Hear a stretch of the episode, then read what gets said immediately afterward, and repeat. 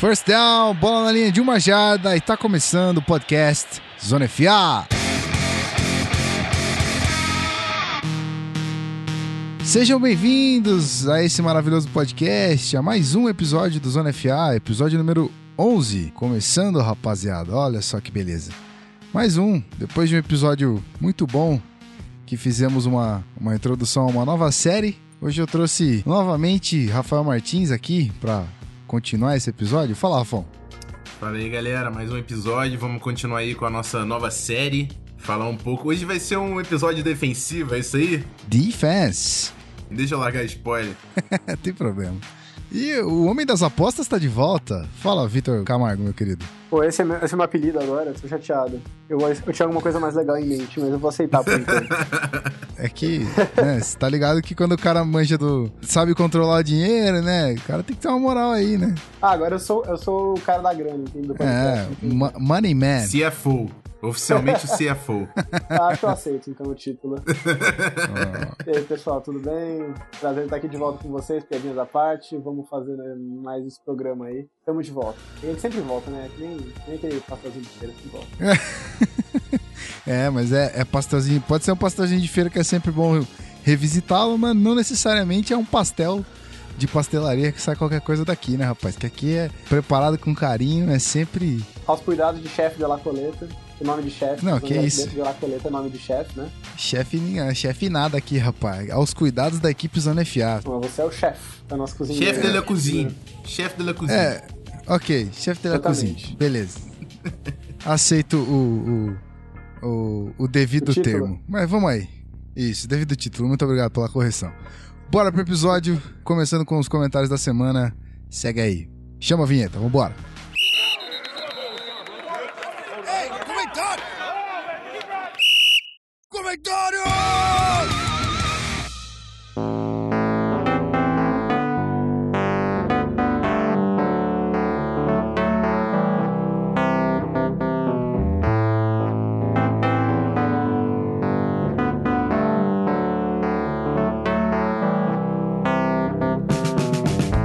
Antes de começar com os comentários, eu vou fazer aqui um agradecimento especial aos nossos ouvintes. É, nossos ouvintes queridos Bob Telly, Marcela Ponce de Leão e Felipe Tex, que fizeram comentários lá no iTunes pra gente. A gente sempre fala que é bacana você avaliar a gente no iTunes e tudo mais. Essa galera fez, então a galera que conseguir fazer lá a avaliação pra gente no iTunes, a gente sempre vai citar aqui. Então, muito obrigado aos nossos queridos ouvintes. Um, um grande abraço para vocês. Valeu pela avaliação aí. E vamos comentários. Vamos lá. Vamos começar aqui. Comentários da semana. Mais uma semana, episódio número 11, rapaziada. É isso aí. Ó, vamos lá, vamos começar com as perguntas. É, recebemos dois e-mails e começando com o Matheus Schved. Acho que, acho que é assim. Matheus Schved, de Goiânia, Goiás. Vamos lá. Aproveitando a aposentadoria do Tim Duncan, Queria que vocês elegessem jogadores insubstituíveis em seus times. É, âncoras que carregam o nome da equipe dentro e fora de campo. Vamos lá. Fala, Rafão. Eleja os seus âncoras. Bom, acho que eu vou eleger um e vou deixar o Vitor escolher um diferente. Opa. Uh, vou falar aqui do Aaron Rodgers, quarterback do Green Bay Packers. Uh, fiquei entre ele e o J.J. Watt. Tem outros quarterbacks muito bons também, por exemplo, Tom Brady, mas eu acho que o sistema uh, do New England Patriots seja um pouco mais quarterback friendly, talvez, não sei. Mas o Aaron Rodgers é um cara que eu vejo como a âncora do time. Ele realmente é de extrema importância para o Green Bay Packers. É uma droga ser rival dele. Ele acaba com os jogos. Não é, rapaz? Mas enfim, o cara joga muito. Eu sou muito fã do, do Aaron Rodgers. Para mim é o melhor quarterback da, da NFL. Eu comparo ele com o Messi. Eu já devo ter feito essa comparação no podcast. A gente chega assim depois do décimo episódio, começa a se repetir, né? Mas enfim. é, eu, eu mas... vejo ele fazendo as coisas parecerem simples, parecerem fáceis.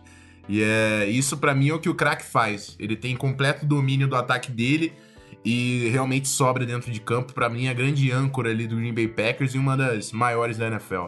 Mas vale lembrar também, né?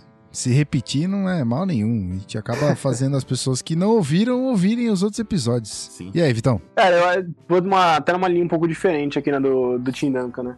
Naquela, assim, no sentido do ícone da franquia, porque eu acho que o Tim Duncan é um dos, sei lá, seis, seis maiores jogadores da história do, do basquete, mas acho que além disso ele é um ícone tanto do basquete como do time dele, né? O cara que foi a cara da franquia durante 19 anos, extremamente vitoriosos, era um vencedor consumado. Nesse sentido, eu acho que eu associo mais ele a um cara que o Rafon até citou, que é o Tom Brady, né? O cara que tá lá desde 2001, a chegada era um time que era bom antes dele, mas nunca tinha ganho nada. Ele chegou, colocou o time acima da, da curva, vamos dizer assim, ganhou. Foi o símbolo de uma era de consistência, longevidade, tem uma identificação com a franquia muito grande. Nesse sentido, eu diria que é o, o Tom Brady. E expandindo esse ponto, inclusive, eu acho que a gente viu recentemente duas aposentadorias de jogadores que eu também colocaria nesse nível de importância para o seu time. Um era o Megatron, que não só era um Sim. talento histórico, como ele era, assim, um time que sempre foi um time perdedor, que é o Lions. Ele era o motivo de orgulho do torcedor do Lions. Ele era um orgulho, motivo de orgulho da cidade de Detroit. Ter o Megatron, ter um dos maiores wide receivers da história, era a, quase como a, a identidade do, do, do Lions. E ele aposentou agora, e você percebe, assim, falando até com os torcedores, o vazio que isso deixou, a falta que, que ele faz ali no meio. Então eu acho isso muito importante também. E outro que também aposentou recentemente, que eu sendo até um pouco clubista agora, porque não dá para deixar passar, né? Era o Patrick Willis do São Francisco. É. Era um cara que ele foi assim. E o Frank Gore, inclusive, também, é, a gente pode colocar ali, que eram os dois ícones da franquia dois jogadores, possíveis Hall of Famers, de quando o Niners era muito ruim, né? Então quando o time começou a dar a volta por cima e eles estavam lá ainda segurando a barra, eu ficava tão muito feliz por eles, por eles finalmente estarem nessa situação. Eles eram a cara da. Eles realmente eram a cara do time. E essa cara começou a ganhar e começou a, a ter o destaque. A gente, sabia que eles eram bons, mas que o grande público ainda não, porque o time não era bom o suficiente. Então, uh, nesse sentido, eles me lembram muito essa importância que o, que o Tim Duncan teve. E claro, a gente consegue achar outros outros nessa linha, né? Talvez aí o Polamalo, que também aposentou recentemente pelos Sim. Steelers. É, tem muitos, muitos exemplos desses, mas esses foram os primeiros que me vieram à cabeça quando a gente começou. Outro seria talvez o Larry Fitzgerald, do, do Arizona Cardinals, também um cara que tem um significado muito além do seu impacto dentro de campo para pra franquia e pros seus torcedores. Então nessa linha eu acho que também tem muitos nomes bons. Ele falou sobre o, o significado ali do, da movimentação. No, se a, eu falei de Aaron Rodgers substituindo o Brett Favre, no Spurs também o Tim Duncan chegou meio que tomando conta ali do David Robinson que tava saindo, né? Tudo bem que eles jogaram juntos há algum tempo, mas teve essa substituição de ídolos que foi bem feita. De repente também tem esse link aí entre os, os dois jogadores. É, interessante mesmo. É, no caso, eu acho que a diferença mortal ali é que o Favre ainda tinha ganho um título, né? Sim, o, sim, sim. E o David Robinson é aquele cara assim, porque ele é muito, muito, muito bom, mas ele não tem aquele, aquele algo a mais, aquele sangue nos olhos pra, pra dominar quando a gente mais precisar e nos, e nos colocar nível acima, né? E aí quando chegou o Tim Duncan, ele meio que assumiu essa função, ele pôde ser essa pessoa, liberou um pouco mais o David Robinson para fazer o que ele fazia de melhor, sem ter a pressão de ter uma pessoa que ele não era, né? Aquele líder, aquele franchise player que assume a responsabilidade no hora H e tal. E nesse caso ele até ajudou a estender assim a vida útil, vamos dizer, do, do David Robinson. Sim. E é uma diferença da NFL, que você só pode jogar com um quarterback, né? E Mas, o Tim uh... Duncan também foi um exemplo interessante, né? De que ele ele era claramente um líder, mas ele nunca foi muito vocal. Ele era aquele cara que era líder por exemplo. Ele simplesmente produzia, tinha bons números, mas ele nunca foi um cara midiático, nunca foi um cara simpático, carismático, digamos assim. Simpático ele podia até ser porque rolava uma empatia ali com. Sempre teve uma cara meio de pidão, mas nunca foi um cara muito carismático que chamou a atenção da, da da, da NBA, né? Então é um caso bem interessante, assim, para se analisar. Vai fazer falta pra caramba no, no, mundo do basquete. Nossa, eu fiquei muito triste quando eu soube, quase chorei quando eu soube da aposentadoria dele. Passei o dia inteiro ontem que nem quando você tá na fossa de um termo de relacionamento, tá ligado? Lendo texto do Tim Duncan, escutando música triste. Pô, foi foda, cara. Depois do Nash, que já, já tinha aposentado, ele era que, o meu jogador favorito dessa, Pô, Nash Dessa era geração que eu cresci assistindo aí. E é aquela coisa, né? Você falou, líder por exemplo, né? Se o- a estrela do time, o grande astro, é um cara que não liga pros próprios números, não, ah, não liga pro próprio ego, vai- joga pro time, dá o exemplo, como é que o cara aleatório que chegou depois não vai fazer a mesma coisa, né? Como é que o, Exatamente. o role player ali não vai seguir a deixa? E ao contrário, né? Se o cara é um cara fominha, egoísta, que só pensa nele, quer arremessar todas as bolas, como é que o cara vai cobrar depois aquele role player que não fez a, a jogada pro time, que não fez o passe certo, né? Exatamente Eu sou isso. muito um grande admirador do, do Tim Duncan.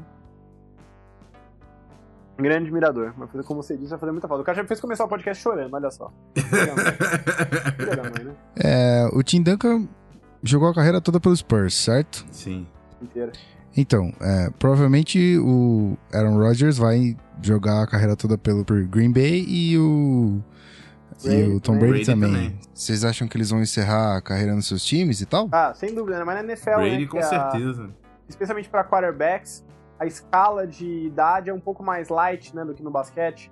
No basquete é comum você ver o cara envelhecendo e envelhecendo rápido e não, falando, não fazendo mais sentido financeiramente para a equipe. E como o cap é Isso, mais isso. apertado que o da NFL, menos, menos flexível que o da NFL, porque o da NFL ainda tem salários não garantidos, acaba virando uma, uma causalidade, né? Ah, Na NFL acho que a gente não tem muito disso. Os salários são mais flexíveis, é mais fácil de liberar. O quarterback envelhece mais devagar mesmo. Então eu vejo os dois, pelo menos, aposentando aí nos próprios times. É. Existem exceções, como foi no caso do Favre, né? Mas acredito que aquilo ali foi muito mais responsabilidade, foi responsabilidade do Favre do que do, do Packers. Se bem que o Aaron Rodgers ali tava fazendo uma pressão, mas enfim, o normal é que, que o quarterback, normalmente quando tem um tam- esse tamanho, ele finaliza a carreira no time que, que fez sucesso. É isso aí. Pergunta respondida. Vamos pro segundo e-mail que veio do Pedro Almeida de Natal, Rio Grande do Norte. Vamos lá. Rafão, essa vai direto pro Rafão, hein? Vamos aí. Rafão, lá vai. Harrison Smith, Earl Thomas, Tyre Matthew, Honey Badger, Von Miller, Khalil Mack, J.J. Watt, Aaron Donald, Clay Matthews, Devin McCarty, Reggie Nelson e por aí vai. Hoje é correto afirmar que, com raríssimas exceções, Panthers, ele colocou entre parênteses aqui, as principais defesas da liga têm como sua maior estrela ou um safety ou um pass rusher nato. Isso se deve apenas ao fato da liga ter se tornado pass happy ou também a uma geração realmente diferenciada nessas posições. Com qual dupla safety pass rusher você começaria uma franquia na NFL? Ih, rapaz, Já ó, prepara Se complicou. Já, já tá, ó, já tá engatilhado. Vamos aí. Deixa eu só terminar aqui a conclusão do menino.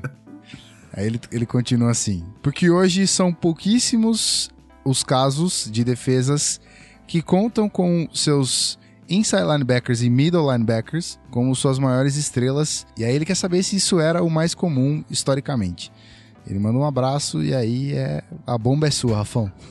Bom, é... Vai, filhão. vai, vai nessa. Vai, filhão. Bom, a pergunta é extremamente pertinente, né? É, isso tem tudo a ver com o pass rap e não só da, dos safeties e do pass rushers. O pass rusher sempre foi um- um- uma posição que teve destaque na liga, independente da, da época. Mas os safeties são, é, eram uma posição mais desvalorizada que hoje em dia tá fazendo muita grana. E isso tem a ver tem com um- a- o novo formato. Eu também acho que teve um pouco a ver com a, a geração que a gente pegou mais ou menos do começo da década pra cá, que era Ed Reed e Polamalo também, né? Sim, sim, também, também. São dois caras fora da, da reta ali que chegaram na NFL e fizeram escola. Mas enfim, além disso, os próprios inside linebackers, por exemplo, ele falou do Panthers. O. Caralho. Tom- o Thomas Davis e o Luke Kuechly são os dois middle linebackers que eles tinham. que ele cita sobre o Panthers. São dois caras muito bons na cobertura. Hoje em dia, o próprio inside linebacker, quando não é bom na cobertura, ele perde muito espaço na NFL. Que ele, por exemplo, vai ter que sair na terceira descida, em situações óbvias de passe. A gente acompanhou bastante sobre isso no draft. Jogadores que talvez saíssem antes, é, em, sei lá, em temporadas passadas, hoje acabam sendo desvaloriza- desvalorizados, são taxados como linebackers de dois downs, que só podem jogar em situações de intermediárias, que o, o não seja tão fácil de prever o passe do adversário. Isso tem muito a ver com a nova tendência da NFL. E partindo então para a próxima, pra próxima pergunta, né? Que ele fala sobre qual dupla de safety pass rusher eu começaria uma franquia da NFL. Eu acho que isso eu vou falar e eu quero que o Vitor fale também, porque é interessante, né? Enfim, safety, safety, prepara, prepara, Sirene, mas é claro. Harry the Hitman. Harry the Hitman. eu, só, eu só quero uma dúvida antes. A dupla Diga. tem que ser do mesmo time? Não, não, não. Eu acho que pode ser time Ou é a dupla diferente. geral? Assim. É, eu acredito que não, acredito é. que não. Eu tinha entendido é que era assim, pegando os times, qual dupla você escolheria dentro de um mesmo time? Não, não. Pode ser uma não, acho que não, porque ele citou. Diferente. É, ele citou vários jogadores com talentos individuais aqui, né? Ele é. citou os melhores que ele, que ele achou Justo. aqui quanto à posição. É. Eu vou falar então do Harrison Smith como safety. Eu sei que é difícil uhum. ali, tem o El Thomas, tem o Tyron Matthew, bababá, mas enfim. Tentem argumentar o contrário, mandem mensagem no Twitter. Todo mundo sabe meu Twitter lá, pessoal, é arroba Rafão Martins. É só chegar lá e falar, não! E beleza, conversaremos. Mas... Traga-me seu ódio. Safety Harrison Smith e o Pass Rusher. Vale o stretch para falar JJ Watt, não? Acho que vale, né? Vai ah, abrir vai, a brecha pro menino? conta como pass rusher, conta como defensor de corrida, conta como presidente, como general manager, conta como o que quiser. como quarterback. quarterback. Então, como recebedor, faz o que você quiser. Seria uma, uma baita base, né? A gente pode brincar os outros nove até no, no draft suplementar. Com Harrison Smith e J.J. Watt já dava um jogo legal. Eu garanto o seguinte, 11 J.J. Watt seria o melhor time da liga. Independente da posição. Tá certo. É? Então, e aí, é, Vitão? Quais, quais os jogadores que você construiria a base? Ele vai deixar o DJ Watt ser o super trunfo aí do, do Rafão mesmo, né? É, já foi, né? Tomou, tomou o front de novo e levou pras cabeças. Não, pode falar igual, não? Ah, pra mim, ah, não. Qual que é a graça de falar igual? discordar um pouquinho, né? Eu tô aqui pela, pela diversão, cara. Isso aí. Tá certo. Quero me divertir discordando de você. Essa é a graça. Uh, bom, uh, criar o caos. É esco... Exatamente. Tô aqui pra incentivar as tretas, não pra, pra ajudar. uh, então vamos lá. de safety, pra mim, sem dúvida, eu iria com. Embora eu goste muito do Harrison Smith, eu iria com o El Thomas, porque o que ele faz taticamente por uma defesa eu nunca vi igual, assim. Não é nem embora ele seja, obviamente, um grande playmaker, não é nem por ele ser um playmaker que eu acho que ele é fantástico, é porque ele realmente ele consegue cobrir tantas funções numa, num campo que você consegue liberar basicamente a defesa inteira, de, a secundária inteira, o resto da secundária inteira de Seattle para fazer só o que eles sabem fazer de melhor, porque você, não, porque você tem o, o, o Thomas ali cobrindo as fraquezas de todo mundo, cobrindo as costas de todo mundo. Ele faz, faz acontecer, vamos dizer assim. E eu acho que essa é uma habilidade extremamente valiosa na, na, na NFL moderna, em qualquer época da NFL. E isso dá uma flexibilidade muito grande para quem eu vou colocar em volta dele. E de pass rusher, já que, já que o super trunfo já foi escolhido, eu acho que eu iria com o Khalil Mack, por, até por causa da idade e do contrato de calor, né? O fato de ele estar num contrato de, de calor faz com que ele ganhe menos aí durante um bom tempo, você ainda vai ter bastante leverage da franchise tag para negociar uma extensão favorável com ele. Então, é, não só eu acho ele do altíssimo nível que a gente tem na liga, como é um cara que ele me oferece uma situação muito confortável salarialmente. Então eu escolheria ele. Uma boa uhum. dupla, versátil, dupla muito versátil, que eu acho que é uma, é uma chave hoje na liga. Os dois são caras que podem executar múltiplas funções. Dois caras que estão, não vou dizer baratos, mas com controle favorável para os seus times seria minha dupla, eu acho. Você sabe qual é o nome do meio do Harrison Smith? Oi? Versatilidade. Versatilidade. ouviu lá no fundinho? Ouviu ela, você? Ela tá, ela tá, ouviu. Ela tá Ouviu, ouviu. Sim. Mas enfim, eu achei Uma muito dúvida... legal falar do, do Kalil Mack, cara. Esse é um cara que ele é muito stud, assim, ele é muito absurdo. Uh, as pessoas só não ainda não perceberam isso porque a verdade é que muito pouca gente vê o Raiders. Mas com essa crescente agora do Raiders, o Raiders tá com um time muito legal. O Derek Carr é um cara que eu confio pra caramba no futuro, junto com o Khalil Mack. É... Ele vai bater de frente daqui a pouco com o Von Miller, cara. É difícil hoje a gente falar porque o Von Miller foi MVP do Super Bowl e o Broncos campeão. Mas, graças a Deus, o Pedro não tá aqui. Mas o Khalil Mack daqui a pouco vai. Ele já tá num nível muito parecido em um tempo muito curto de carreira. É um cara que no futuro vai fazer muito barulho na NFL. Vamos ver se ele não vai ser suspenso por posse de maconha ou coisa assim que envolvido. Rapidinho, uma dúvida que me surgiu aqui. O Victor falou que escolheria o Earl Thomas, mas o Earl Thomas, ele seria o Earl Thomas sem o Cam Chancellor? Sim, o Cam Chancellor que não seria o Cam Chancellor sem o Earl Thomas. Essa, essa é a questão. Eu acho que eu acho que a galera entende isso ao contrário. Eles acham, não, mas é porque o, o Earl Thomas é assim, assim, assado. Não, cara, é o contrário. O, o Chancellor é um cara muito bom em poucas coisas, muito bom nessas poucas coisas, ok em outras, e tem grandes fraquezas que eles conseguem cobrir muito bem, justamente porque eles têm o Thomas lá. Se não fosse o Thomas, ele não conseguiria focar no que ele é tão bom, ele iria ser muito mais explorado e não ia ser considerado o safety que ele é hoje. Vou falar nessa questão de safety, que é, para mim, uma briga muito, muito próxima, assim. O Tyron Matthew também tem que ser citado, que é um cara que tá muito perto desse nível, o Eric Berry. O Will Thomas, para mim, ele é um cara que se destaca porque ele faz uma coisa que hoje em dia tá muito difícil da gente achar safeties fazendo.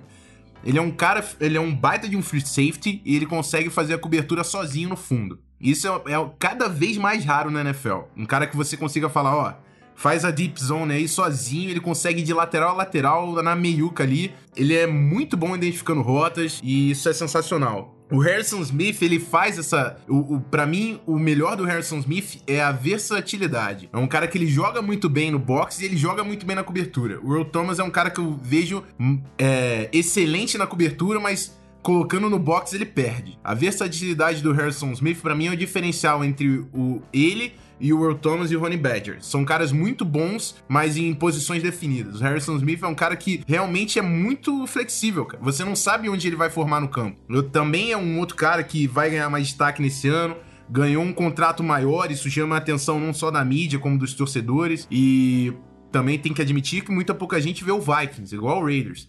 Então, é, mas é a verdade. Então, o, quando o cara agora com um contrato grande, ele vai chamar mais atenção e as pessoas talvez percebam melhor isso. Ele já tá mais na mídia do que tava no ano passado. É, mas para mim é o grande diferencial dos dois caras. Eu gosto dos dois. Eu teria os dois como uma dupla de safety e também seria uma baita de uma dupla. Mas enfim, é um ponto que eu achava interessante colocar aqui no podcast. Então, só pra gente não se alongar muito, que a gente já tá Alongado. bem extenso nessa pergunta.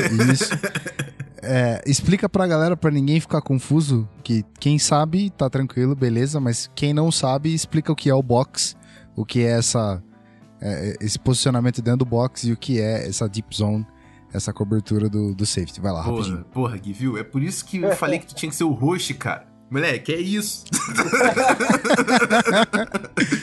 na, real, na real é uma dúvida minha, né? Mas, mas aí é, eu vou mas, jogar. Mas é isso que a gente jogar fala pra galera. percebe, mas é claro. É isso aí. Então, aí, é, vou, vou, vamos, vamos explicar. Uh, tem, a defesa tem três linhas estabelecidas, né? A linha da DL, a linha de linebackers e a secundária. Os safeties é, são normalmente a segurança do time, jogadores que jogam mais no fundo. Só que eles têm duas posições diferentes. Eles chamam de strong safety, o safety forte, e o free safety, o safety livre. Normalmente o strong safety, que é o safety forte, o cara às vezes ele parece quase um linebacker. E é por isso que hoje está surgindo essa posição híbrida. Ele é um cara que apoia muito melhor contra a corrida, ele aproxima da linha defensiva. Às vezes ele forma a linha junto com um grupo de linebackers para conseguir entrar nesse box. O box é um, é um grupo que fica próximo da, da linha de scrimmage para normalmente facilitar a segurança contra o jogo corrido. O free safety já é um cara mais veloz, mais franzino, que tem uma responsabilidade muito maior em cobertura. É, a excelência do free safety, né, o cara que a gente chamaria de elite, é você colocar ele no fundo sozinho para tomar conta de todas de, da última linha de defesa. Quando um, o time de ataque ele recebe um passe longo nas costas do free safety, é, a fa é falha do free safety. Ele nunca pode deixar um recebedor passar nas costas dele. E é claro que nesse, nessa função dele de cobertura ah, tão acentuada, ele tem que ter um entendimento acima do comum de rotas para conseguir fazer a leitura, é claro que isso vai causar uma, antecipa uma antecipação no passe, uma leitura dos olhos do quarterback, mas tudo isso tendo em mente que ninguém pode passar nas costas dele. Ele é tipo segurança da defesa, a última linha da unidade defensiva. É isso aí, tá vendo? Dúvida do host respondida, dúvida do ouvinte. Dúvida do host respondida é dúvida do ouvinte respondida, rapaz. Então, Se tem, se tem alguma coisa que você não entende, pode ter certeza que o seu host também não entende, porque eu sou o cara que menos entende das coisas aqui. Então eu também vou perguntar e aí você se beneficia com essa parada. E nasce um baita Bom, jargão. Eu, opa, com certeza. jargões não faltam. Se eu sou bom numa coisa nesse podcast, tem que fazer jargão. Ai, meu Deus. Vamos aí, vai. Vamos pro episódio que a gente tem coisa para falar. A gente já falou muita parada, mas ainda tem coisa demais aqui. Então segura aí que tem muito episódio pela frente. Bora.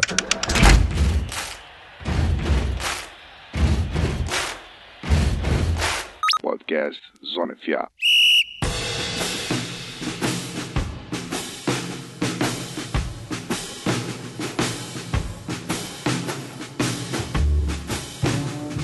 Segundo bloco do Zona FA, tá todo mundo aqui ansioso para falar e continuar as nossas projeções. Aliás, projeções não.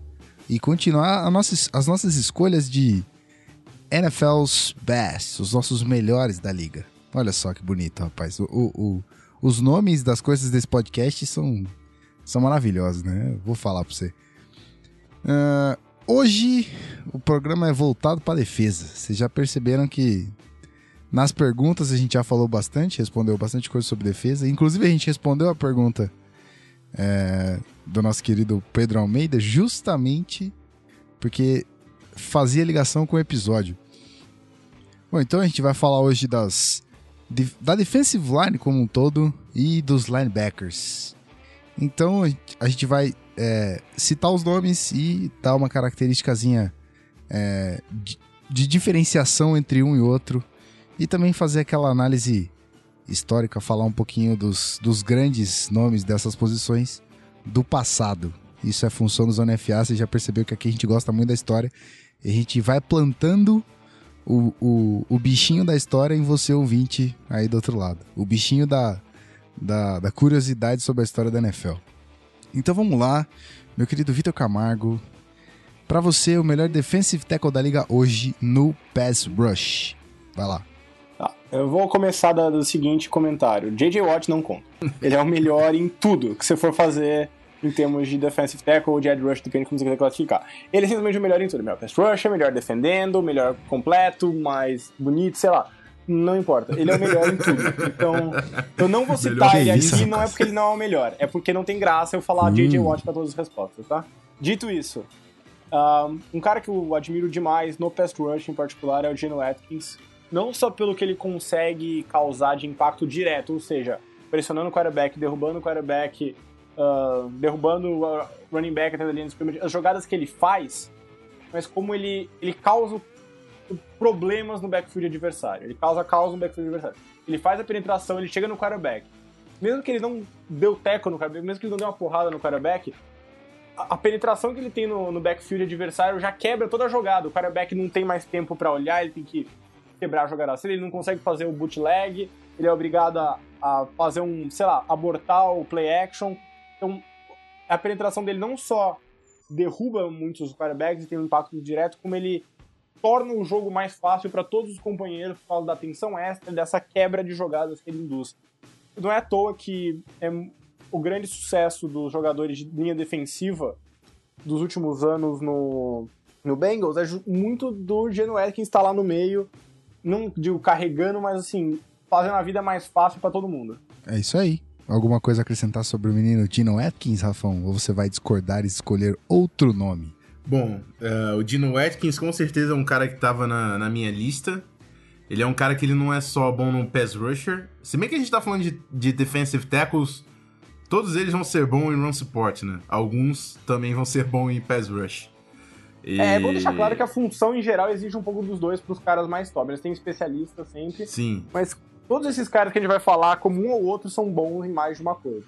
Sim, exatamente. É, o Dino Atkins teve uma temporada sensacional, cara. Ele veio de uma temporada fraca em 2014.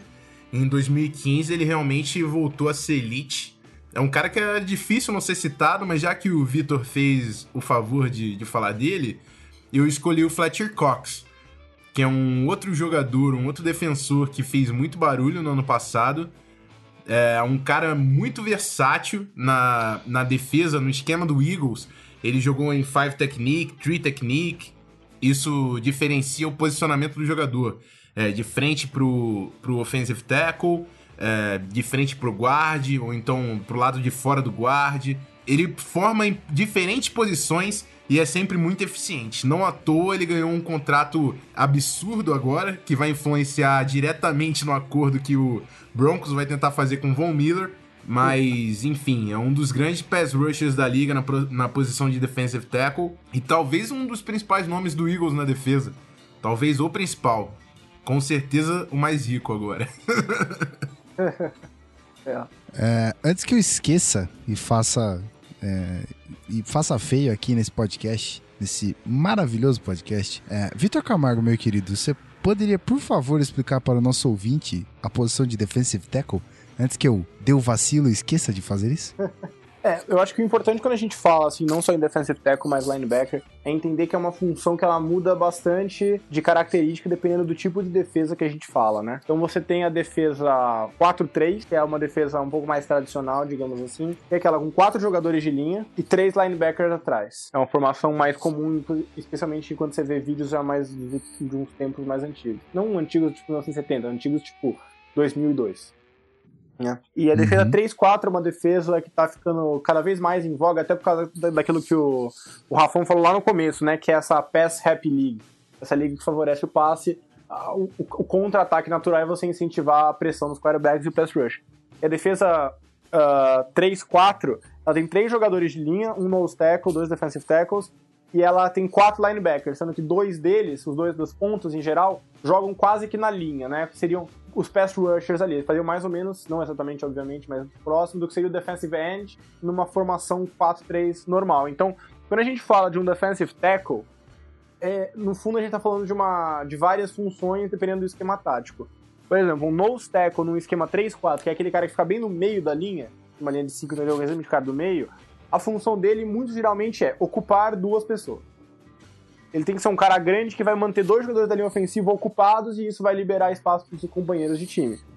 É muito comum você ver caras como, por exemplo, o Damon Harrison ou até o BJ Rad, que você não escuta o nome deles, e você vai ver o jogo, vai estudar o vídeo, eles têm um impacto muito grande, porque eles estão o tempo todo ocupando um espaço que o corredor não consegue usar para passar e tá ocupando dois caras para bloquear, então ele libera para os outros. É, é uma função muito taticamente importante, mas que tem pouco envolvimento direto na jogada, e por isso esses caras são desconhecidos.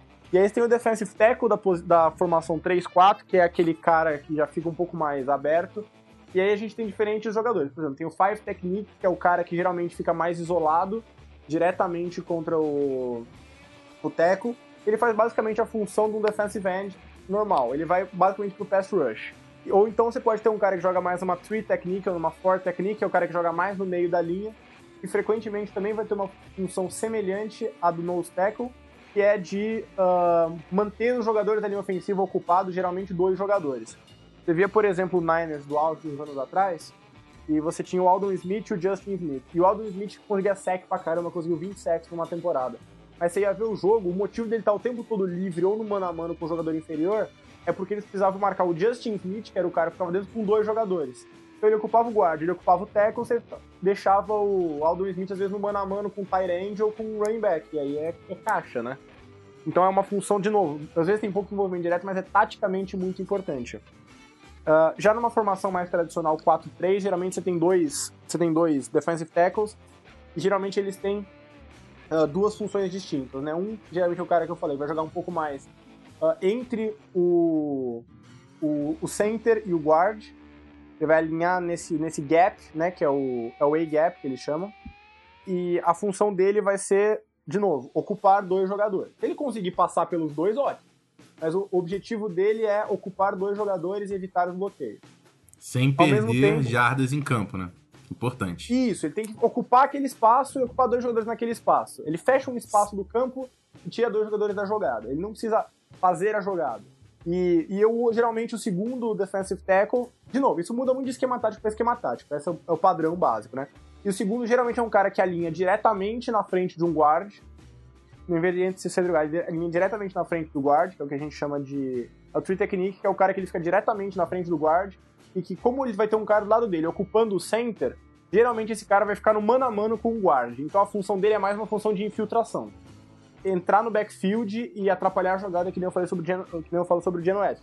Ele vai lá uh, forçar o running back a mudar de direção, forçar o quarterback a correr. É uma função que tem um envolvimento mais direto na jogada, não necessariamente um, não tanto um, um tático como é o caso do companheiro dele. Então, basicamente, essa é a função, as funções do defensive tackle na, na NFL. Tá vendo? Que explicação. E você achando aí que é, ser wide receiver é mais, é mais difícil do que ser defensive tackle. Toma essa aí. Exige uma, uma coordenação e um trabalho de equipe muito impressionante, na verdade. Não é nada fácil. Não que... E resistência é, não física que um wide também. receiver... Isso. Não que o wide receiver não, não que tem, wide claro, receiver... Mas é mais do que isso, parece mas... a, a primeira vista, Acho né? que a inteligência... A inteligência de um cara de um pass rush de análise, a, a vou dizer assim, a, a, frieza de um cara desse é extremamente importante, né? Ele tem que ser frio a todo tempo e analisar tudo que acontece durante um, um snap que dura pouquíssimos segundos. Mas de linha ofensiva é maior. Sempre já saco pra onde eu joguei, mas é verdade. Tem uma Chegaremos lá e o senhor faça questão de estar presente. Clubismo okay? da posição. Pode rolar, não tem problema não. Mas é porque o, o, jogador de linha, o jogador de defesa, ele tem a facilidade de ele já saber o gap que ele precisa ocupar, o gap que ele precisa entrar. O de linha ofensiva, não. Ele tem que fazer a leitura e entender com o desenvolvimento da jogada. Então, isso é, demanda muito mais trabalho. É isso aí. Então, é, quando, quando formos falar de linha ofensiva, o senhor faz o favor de estar aqui. É claro, mas eu tenho Fechado? que defender os meus irmãos. Meus irmãos de trincheira. Isso aí. Meus irmãos de trincheira, parece coisa do exército. Rafão in Arms. Rafão é World, World War II, né? Rafão era de guerra, o que a gente sabe. Se, se tem o Hulk World War II, por que não vai ter o, o Rafão, né? Quase a mesma coisa. Ah, tudo igual. a gente falou do Pass Rusher, é, que é um, acho que é um pouco mais claro pra galera, porque é, é justamente o, o, o caça-quarterback, né? E a gente, acho que a galera tá acostumada a ouvir um pouco mais esse termo de pass rush, pass rusher durante transmissões e tudo mais. Agora, uma que é nova para mim, e eu gostaria que alguém pudesse explicar, é o run support. E aí? A gente está dentro da posição de defensive tackles, que são os jogadores no meio da linha defensiva, né? O, o Vitor já explicou bastante sobre posicionamento, mas enfim, esses jogadores têm como uma função primária é, exatamente o run support, que é o apoio contra o jogo terrestre. Ele é o cara que ele é o principal responsável com, é, pelo avanço da linha ofensiva. Você tem que impedir que a linha ofensiva consiga ganhar jardas com os bloqueios. Run support é exatamente o jogador que se destaca é, mantendo sua posição, então conseguindo até invadir o pocket adversário, mas não com movimento de pass rush, não indo atrás do quarterback, mas sim simplesmente ganhando posicionamento e tomando conta dos seus gaps. É o que a gente vai ver uhum. agora com os jogadores que a gente vai definir. A gente pensa muito em, sei lá, tipo, marcar a defesa terrestre, é o cara que vai lá e dá o teco. Mas às vezes muito mais importante é o cara que fecha o caminho do running back, força ele a dar aquela travada, obriga ele a mudar sim, a direção, sim. né? Tem muitos outros fatores envolvidos numa jogada, além do, do envolvimento direto do cara na jogada. É, o tackle, na verdade, é o fim da jogada, né? Antes do tackle tem muita coisa acontecendo.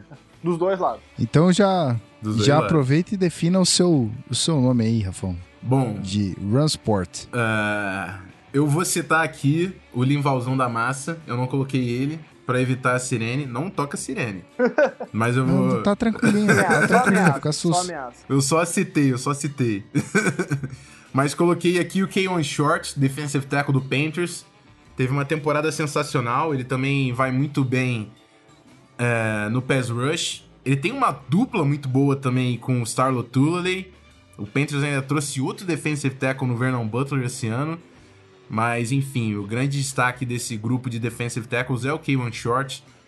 É um cara que tem um futuro brilhante pela frente e vai custar uma grana pro Panthers daqui a pouco quando tiver que estender esse contrato. Um dos motivos de, aí, de, de, de passagem pelo qual eles tiveram não muita pressa em pagar o dinheiro que o Josh Norman estava pedindo para manter ele por perto. Eles sabiam que eles iam ter gente para renovar daqui a pouco e principalmente, eu diria, o Short. É. Depois dessa temporada era inevitável não, não dar uma extensão grande pro cara. Mas nesse repetindo que E vem, os seus então. nomes, Vitão? E aí? É, o, o nome que eu coloquei é o Mohamed Wilkinson do Jets. E, puta, cara grande, sabe? Pensa num cara grande, assim. É o Muhammad Wilkerson. Você precisa de três caras para tirar ele do lugar. E ele tem uma capacidade muito impressionante assim. Ele antecipa a jogada e antes da linha ofensiva se posicionar, ele se posicionou onde ele tem que estar. Tá. E aí é muito difícil para a linha ofensiva mexer ele. E é aquela coisa, ele vai ocupar dois bloqueadores, vai ocupar um espaço, e esse espaço que ele vai ocupar não é um espaço aleatório, é o espaço que ele vai ler e se posicionar. E ele é um dos melhores da liga fazendo isso. Uh, a linha defensiva do Jets era uma das melhores, porque tinha dois caras excelentes fazendo essa, essa função. Ele e o. É... Fugiu o nome agora do cidadão. Mas. E tinha o Damon Harrison no meio. Então eram três pedras gigantescas humanas, né? Era o Sheldon Richards, por favor. Desculpa. É, cada um de um lado. Então, boa sorte mexendo os dois. Cara, o Mohamed Wilson é um cara muito completo. Ele é um cara que também consegue infiltrar no backfield, fazer sacks e jogadas. Mas o fato dele ocupar um espaço, simplesmente ocupar um espaço, e o espaço que ele quer que ele consegue ocupar, uh, é suficiente para você quebrar muita jogada de corrida desenhada. Muita. Ele é um dos melhores da liga, na minha opinião, fazendo esse tipo de papel. E nenhum desses nomes que citamos anteriormente é um all-around. Então vamos, vamos passar para esses caras que são bons em pass rush e que também são bons run supporters. E aí, meu querido Vitor Camargo, continue seu raciocínio. Eu acho que todos esses caras eles são all around até certo ponto, né? É o que a gente falou, você não consegue ser uma estrela na NFL fazendo uma coisa só, né? Mas se for para escolher uhum. um cara que é o mais completo, que faz de tudo, é o Aaron Donald. Porque tudo que a gente falou, eu acho que ele faz basicamente melhor do que quase qualquer defensive tackle não chamado J.J. Watt. Ele é um mamute, um mamute, passando por cima de jogadores indefesos e, e infiltrando no backfield para causar, criar jogadas. Uh, ele é muito difícil de mover quando ele tem posição. Ele é um cara que não só ele vai estabelecer posição, como ele vai mover a sua posição mesmo depois. Uh, ele é um cara que ele vai atrair marcações duplas e triplas, então vai liberar o jogo para todo mundo perto dele. Ele é o cara que vai, só com a presença dele, uh, causa, forçar uma mudança na linha ofensiva adversária. Então, assim, não tem uma habilidade para um jogador de linha ofensiva que ele não seja muito bom atualmente. E não é à toa que eu acho ele o segundo melhor defensor da liga, depois do J.J. Watt. E vocês forem lembrar lá no episódio 3, quando a gente fez a nossa seleção, jogadores que a gente ia escolher para começar uma, uma franquia, eu escolhi o, o Aaron Donald como meu defensor. Exatamente. Me lembro muito bem. Até porque é, o Rafão roubou o DJ Watt, você falou, quer saber? Vou roubar o Aaron Donald e foda-se. E vocês que se virem com quem sobrar. Só uma, pra, pra galera que tá acompanhando em casa, um fato engraçado, aqui na pauta tá escrito o seguinte, J.J. Watt, Deus não conta. Eu posso ou não ter escrito isso. Mas é, eu comecei a pensar e eu, porra, mas eu não quero colocar o DJ Watch em tudo, eu não quero que o Rafão coloque o DJ Watch em tudo. Vamos, vamos, tirar, vamos tirar ele da brincadeira, vai. Exato. Uma boa decisão, na é verdade. é o cara que não sabe descer pro play. Tal, não desce pro play. Talvez DJ a, não desce pro a melhor decisão que tivemos aí pra ajudar a nossa conversa. tá certo. E sobre o Aaron Donald, Rafão? Bom, o Aaron Donald também é um cara que, para mim, depois do J.J. Watt, se não tivesse o J.J. Watt, a gente quase colocava o Aaron Donald ao concurso depois da última temporada. Ele foi sensacional. É, ele realmente é muito bom, tanto no run support quanto no, no pass rush. Ele faz de tudo. Ele tem o, o, aquele primeiro passo mais rápido da liga. Ele reage antes de todo mundo, antes do snap. É absurdo o reflexo que tem esse jogador. Um cara do tamanho dele não é fácil, né? É, sim, sim. E, mas ele conseguiu, na verdade, compensar o tamanho com toda a técnica que ele agregou ao jogo, né? E é extremamente difícil de se marcar. Se eu não fosse escolher o J.J. Watt, era Aaron Donald como o melhor defensor da liga, mesmo antes do Luke Kuechly. A importância e o, a, a, o diferencial que esse cara traz para a defesa é incrível. A própria PFF, que é um, um site que a gente já citou antes, colocou o Aaron Donald na frente do próprio J.J. Watt. É algo que eu não concordo, mas só comprova o potencial do, do, defense, do defensive tackle do Rams. Né? É isso aí. Bom, tá explicada a posição de defensive tackle. Estão citados aqui os melhores nomes. Agora a gente vai pro edge rusher, que se divide em duas posições aí. É o defensive end e o outside linebacker. É aquilo que eu falei, né? Numa defesa 3-4, o, quem assume essa função e que joga mais nas pontas é o outside linebacker. E numa defesa 4-3 uhum. tradicional, quem assume mais essa função é o defensive end, que também joga nas com edge Muito bom, exatamente. Tem alguma outra explicação que precisamos dar sobre ou defensive end ou outside linebacker, ou tá tranquilo? Eu acho que segue naquela linha. É, exatamente. Depois de todas as definições do Vitor, ficou bem claro a função de cada um. É isso aí. Então vamos pros pass rushers nessas posições. Para você, Rafão, fala aí. Bom, uh, agora eu vou começar a polêmica já, né? Porque eu vou colocar aqui no pass rusher o Von Miller, o outside linebacker do Denver Broncos. Vai ter muita gente que vai pedir ele no all-around lá na frente, mas enfim, eu quis deixar o Von Miller aqui porque tem um outro jogador com um jogo muito sólido que eu vejo um futuro brilhante pela frente. O Von Miller, como eu disse, é difícil da gente falar contra depois de ter sido MVP do Super Bowl, ter sido campeão do Super Bowl com o Denver Broncos e é claramente o principal jogador da, da defesa de Denver. Mas tem um outro jogador que eu gosto muito que eu vou citar lá na frente e eu deixo o Von Miller aqui localizado como o melhor pass rusher. E aí, Vitor? É, falando em pass rush, eu acho que não tem. De novo, J.J. Watt é Deus, eu não conto. É, é o Justin Houston, né? o cara é o, uma monstro. Não tem nem. Assim, eu não, não lembro de um cara, tirando J.J. Watt, que é tão eficiente, eficiente no pass rush. Ele tem. Ano passado, ele perdeu jogos machucados, mas no ano retrasado ele teve 22 sacks que eu acho que é meio sec de bater o recorde da liga.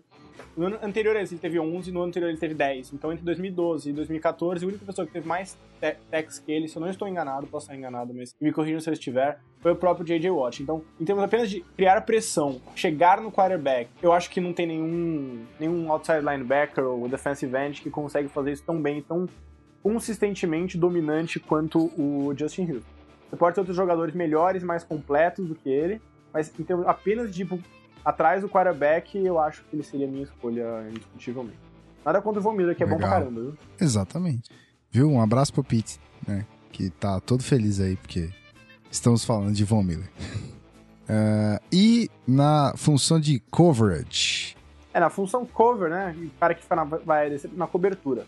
É, só para dar aqui um contexto de novo de posição, espero não estar tá me alongando muito nesse assunto, mas como eu disse, na defesa 4-3, você tem quatro jogadores na linha indo pro pass rush. E na defesa, na defesa 3-4, você tem cinco. Então é normal que para moderar, digamos assim, a agressividade normal da, dessa formação, às vezes você vai mandar esses jogadores fazer a função na cobertura, é, recuar um pouco mais e ajudar o jogo, o jogo aéreo, solidificar os espaços ali pelo meio. E é uma função que, como eu falei, versatilidade é uma palavra muito importante hoje na liga, versatilidade nesses casos inclui muito essa questão de você conseguir sair na cobertura e fazer jogadas uh, mesmo recuando, não na sua função natural de pass rush. Eu acho que um dos caras mais dominantes na liga nisso atualmente, inclusive mostrou isso no Super Bowl e na final de conferência, quando ele conseguiu uma interceptação importantíssima, foi o, o Von Miller, né?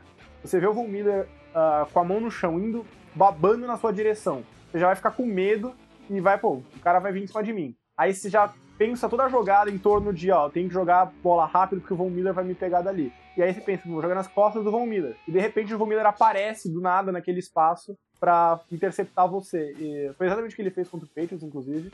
E ele é um dos melhores da liga em brotar do chão mesmo, não tem outra, outro jeito de falar, uh, quando ele tá na, na cobertura. Ele tem uma, uma mobilidade, uma velocidade, uma capacidade de, de recuperação que é impossível para um jogador do, do tamanho dele uma parte do que faz dele tão valioso. Então o Von Miller é quase um all-around, já que pro Rafão é. ele é o melhor pass rusher e pra você ele é o melhor coverage. Ele não é quase. É, eu, eu é acho all extremamente all-around.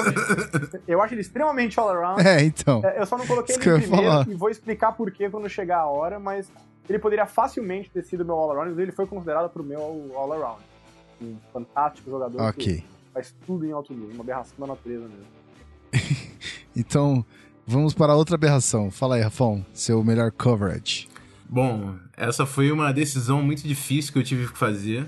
Que eu tirei o Linvalzão da minha lista para poder falar do Anthony Barr, linebacker do Vikings. Ele é um cara que ele podia entrar também ali na discussão de inside linebacker, que a gente vai ter daqui a pouco, mas foi até o, o, a conversa que eu tive com o Vitor antes. O, o Vikings joga tanto com double A gap, que é colocando um dos inside linebackers na, na linha de scrimmage, que o Anthony Barr muitas vezes forma como um outside, como se fosse numa 3-4.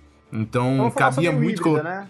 É, bem híbrida do, do Mike Zimmer. Então cabia é, dá, cabe muito aqui o Anthony Barr como edge rusher. Ele é um dos principais sacadores também do time. E teve sete passes defletados e uma interceptação na última temporada. É um cara que também é, joga muito bem, tanto na cobertura quanto no pass rush, mas tem se destacado muito jogando na cobertura. E é um avanço que muito disso vem da, da capacidade de, de treino de, de técnica do Mike Zimmer. Porque o, o Anthony Barr teve um ano como linebacker na NCAA, ele era running back, em duas temporadas profissionais já está entre os melhores da liga. Inclusive saiu o, o ranking dos jogadores que estavam de fora dos 100 melhores da NFL.com e o Anthony Barr foi o 101. Na PFF ele já está no top 50, então é um cara que tá já chamando atenção e eu tinha que falar ele, falar dele aqui, principalmente depois de uma temporada dessa com sete passes defletados e interceptação. Um, um, dos grandes responsáveis aí por essa defesa do Vikings que tá bem promissora aí para 2016. É, eu não acho nem que é clubismo, eu acho que. todo sentido. Um dos meus jogadores favoritos. Achei que era um Sim. cara muito cru, que ia demorar um pouco para se adaptar nessa função mais versátil, mais cerebral. E o cara me surpreendeu. O cara, desde o primeiro minuto, tem sido um. tudo. E, e segundo o Pete, no episódio passado, a, a, melhor, a defesa do ano vai ser a do Minnesota Vikings. Então, aguardem isso. E para fechar, é, eu sei que vocês concordam com o mesmo nome, então Citem aí o, o grande all-around de Edge Rusher, vai lá. É, acho que a gente chegou num consenso, assim, até sem discutir no caso, mas. A gente discutiu um pouco, mas acho que a gente tinha o mesmo nome na cabeça. Que é um cara que a gente, inclusive, já citou, eu citei, que é o Khalil Mack, o outside linebacker do, do Raiders. E ele é um cara que, assim como o Von Miller, é extremamente proficiente no em pass rush, na cobertura, muito completo, e assim, o único motivo de eu ter colocado ele na frente do Von Miller é que eu acho que ele balanceia melhor a defesa terrestre e cobertura, enquanto eu acho o Von Miller mais dominante na cobertura. No fundo, foi esse o único motivo. Eu poderia perfeitamente ter colocado o Von Miller aqui. Mas eu acho o, Ma o Mac mais dominante no jogo terrestre. Ele é absurdamente atlético e rápido quando ele tá precisando, especialmente quando ele tá na perseguição de algum jogador na, correria, não necessariamente vindo de trás, mas assim, apostando corrida lateral, digamos assim, com o jogador, ele sempre ganha. É impressionante. Chega a ser injusto. E desnecessário dizer que isso fecha toda uma avenida pro cara, né? Tipo, torna a vida dele muito mais difícil. Então eu, eu dou uma pequena vantagem aí pro, pro Khalil Mack nesse sentido, mas, de novo, ressaltando que tem outros excelentes jogadores all-around. O Bar é um excelente jogador all-around, o próprio Von Miller, tem muitas opções boas aí. Isso aí. E aí, Rafão, complemente. É exatamente isso. Von Miller com certeza caberia aqui como all-around. É... E eu acho até difícil a gente não colocar ele, como eu disse, do momento que ele vem. Mas o Khalil Mack tá numa crescente sensacional. Ele foi o primeiro cara que conseguiu pegar é, time All Pro em duas posições diferentes. É, e se ele não jogasse no Raiders, é, é, a mesma coisa que eu bato. Se ele não jogasse no Raiders, se ele fosse do Patriots, por exemplo, não ia parecer tão estranho. Ele é um cara que realmente tem tudo para se tornar um dos edge rushers mais dominantes da liga. E para mim, depois dessa última temporada, tá bem difícil de barrar o cara. Outro jogador que o, a franquia vai ter que pagar caro na hora de estender o contrato. Pois é. Então, aguardem o Raiders com, com, com um pouquinho mais de fé esse ano que vai dar trabalho. Bom, vamos para a última posição da, da defesa, que a gente vai analisar, escolher os melhores aqui. Vamos dos inside linebackers, a galera que fica ali na parte interna da defesa. Alguma explicação necessária? Como é que estamos? Não, eu acho que a única coisa que é interessante a gente falar é que a gente admitiu também é, jogadores outside linebackers de 4-3, que eles têm uma função bem parecida com os inside de 3-4. Por isso que eu falei até do Bar na categoria passada, mas é porque o Anthony Barr ele joga muito na linha de scrimmage, por causa da defesa híbrida, híbrida do, do Mike Zimmer. Mas aqui no inside linebackers são os dois jogadores do interior de 3-4 e os três jogadores da 4-3 da segunda linha de, de linebackers. Então contemplam todo esse grupo.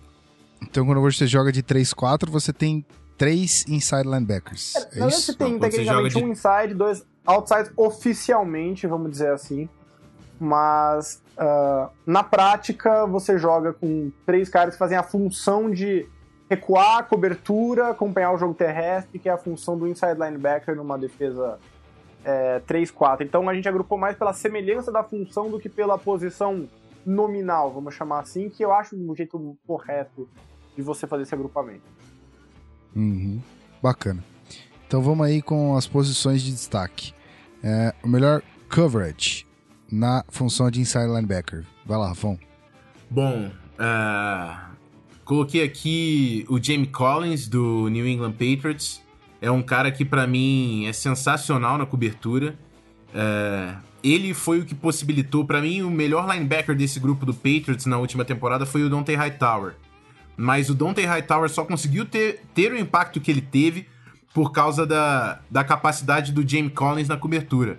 O Bill Belichick conseguiu soltar o Hightower mais realmente apoiando a corrida e como blitzer, que é onde ele também vai muito bem. E o Jamie Collins fez o trabalho todo ali de cobertura do grupo de inside linebackers, uh, um dos jogadores mais atléticos também da, da posição.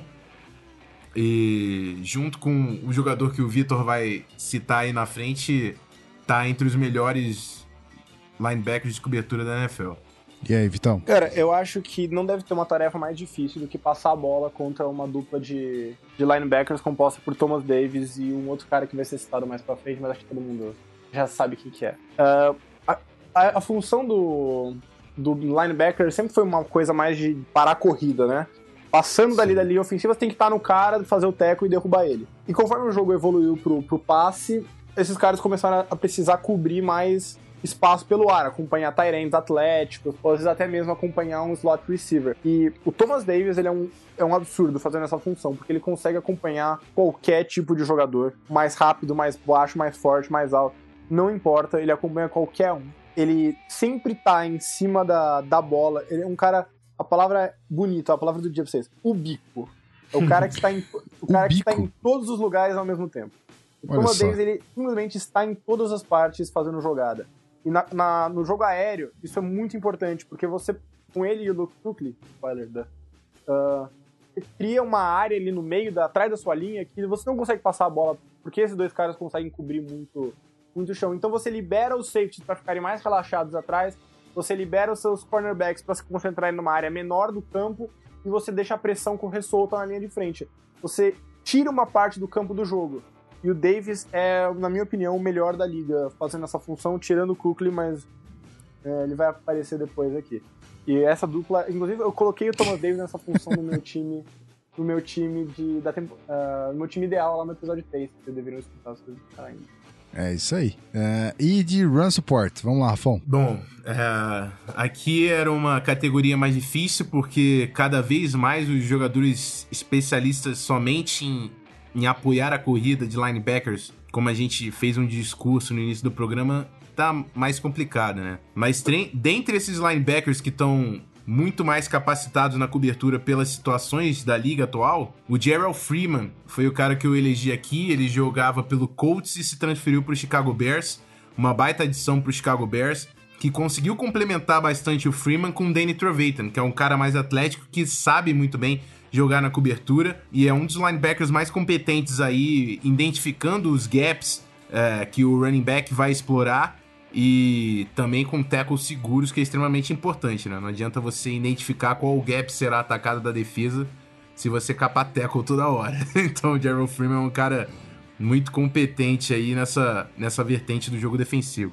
Eu vou puxar para aquilo que o, que o já falou aí, que é o, o outside linebacker de uma formação 4-3. No caso, o Lavonte David, que joga no Tampa Bay Bucks. E o, o David é famoso por um motivo muito infeliz, muito infame, que ele é o cara que fez aquela falta extremamente estúpida uh, no Geno Smith na primeira semana, acho da temporada passada. O jogo estava praticamente acabado, tinha um segundo no relógio na linha de 50 jardas. O Geno Smith saiu de campo, ele foi lá, empurrou o Geno Smith fora de campo, falta de 15 jardas, field goal, o time perdeu por causa disso. Mas, apesar dessa grande imbecilidade, o Lavonte Davis é absolutamente fantástico. Ele é um dos caras mais físicos da liga na cobertura. Ele é um cara que desde o primeiro minuto ele já tá indo na direção da bola, ele é muito agressivo, ele é muito forte, é impossível você bloquear ele com um jogador só. E, embora ele não seja um inside linebacker tradicional, ele domina aquele lado, acho que é o direito. É, depende do lado que você tá olhando, mas enfim. Uh, dá-lhe defesa. é, da defesa. Ele vai fechar, assim, nem o. Eu falei que o Davis faz pelo ar, ele faz pelo chão. Você correr para aquele lado, você sabe que ele vai estar tá lá para desacelerar você em algum minuto. A velocidade dele de fechar esse espaço entre ele e o linebacker, como sem bloqueio no meio do caminho, é, é fantástico. Ele é um dos melhores jogadores da liga e, infelizmente, por jogar numa posição pouco sexy, num time pouco sexy, não recebe o devido crédito. uma posição pouco sexy. Num time pouco sexy. É isso aí. Quando a gente Olha fala só. de jogadores que jogam no Raiders, no Vikings, no Buccaneers, o que falta exatamente é o sex appeal. Vikings, rapaz. Tu vai falar do Vikings aqui? O Vikings aí é pro próximo campeão, rapaz. Tu, Cara, tu fica o, falando de Vikings aí desacreditado. O nosso podcast é o único, é o único programa que dá o respeito merecido ao Vikings. e a PFF. A PFF também dá uma moral. Ah, então estão fazendo certo. Eu ia fazer uma piada maldosa sobre como, claro, você é, esse é o único podcast que tem um torcedor do Vikings, porque você é o único torcedor do Vikings, mas ele é mancado, porque o torcedor do Vikings é até que bem grande no Brasil. É, e tá mandando pergunta direto também. A gente vai perder nosso público. É isso aí, ó. Ó a comunidade, ó. Aí, tem pergunta pra caramba do, do Vikings do, do, do, do Brasil. Fiquei orgulhoso Sim, do, galera, do Vikings. A galera tem uma comunidade muito boa. E aí, vou falar pra você que eu tenho um carinho enorme pelo Vikings, cara. Eu só não sou torcedor do Vikings porque eu sou torcedor de Seahawks. Uma causa uma justa. Felicidade. é, exato. Mas eu gosto muito mesmo do Vikings, cara. Principalmente do menino Ted Birdwater. Birdwater. É isso aí. É bodybuilder. Vamos ao, ao... Vamos ao all around dessa posição. Vai. Vai lá, Vitão. É, continua seu esse, raciocínio. Essa foi a mais fácil de todas, acho. Não é?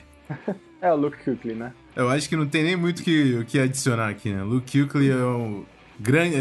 Ele é absurdo na cobertura, ele é absurdo contra o jogo corrido. É, ele, ele é bom Thomas Davidson. Rush. Sim, sim, ele e o Thomas Davis são dois jogadores que são excelentes em todas as posições.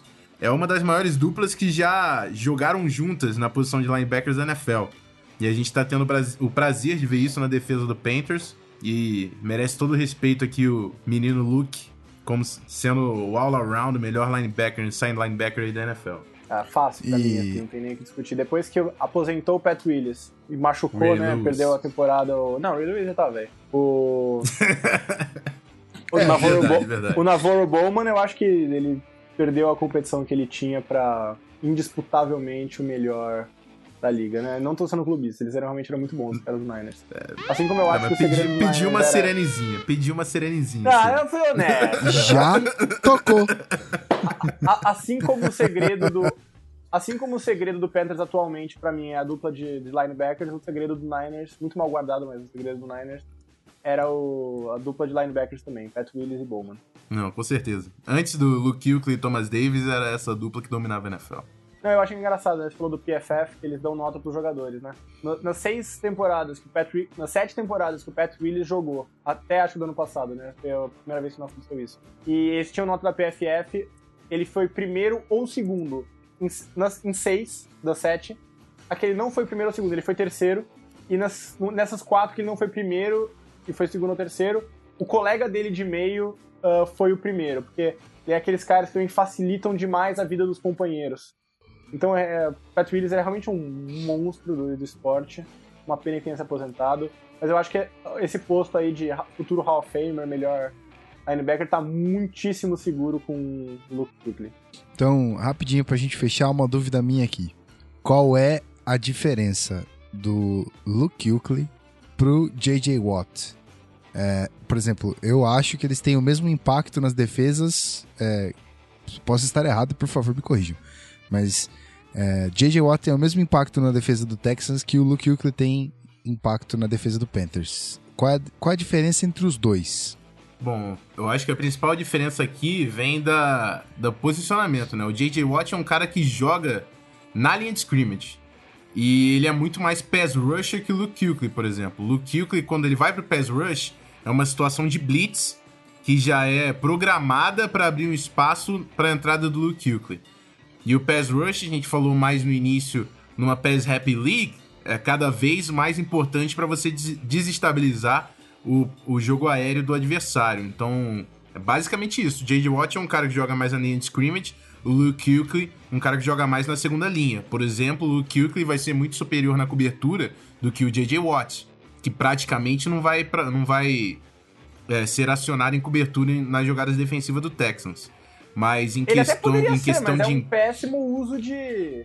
Sim, jogador, com né? certeza. Você não saber utilizar seus assets, né? Exatamente. Uhum. E Entendi. eu acho que a principal diferença é que a, a função que o J.J. Watt. Eu acho o J.J. Watt melhor um vácuo, né, do que o, do que o mas eu acho que o principal ponto é que ele joga numa posição onde ele tem muito mais impacto no jogo do que o Kukli. Por mais que seja importantíssimo ter um cara como o Kukli, que é bom em basicamente tudo, uh, um cara que consegue afetar basicamente todas as jogadas de passe com, com pressão é muito mais valioso do que um cara que, por mais que ele cubra uma área do campo, ele vai estar envolvido, sei lá, uma jogada a cada, a cada três, assim.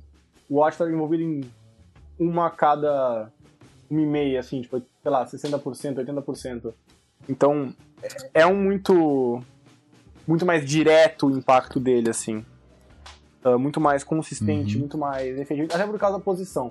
É que nem você, por exemplo, falar de um, um quarterback. Você pode até falar que um, sei lá, o, acho que a gente concordou já que o melhor quarterback da liga hoje é o Aaron Rodgers, certo?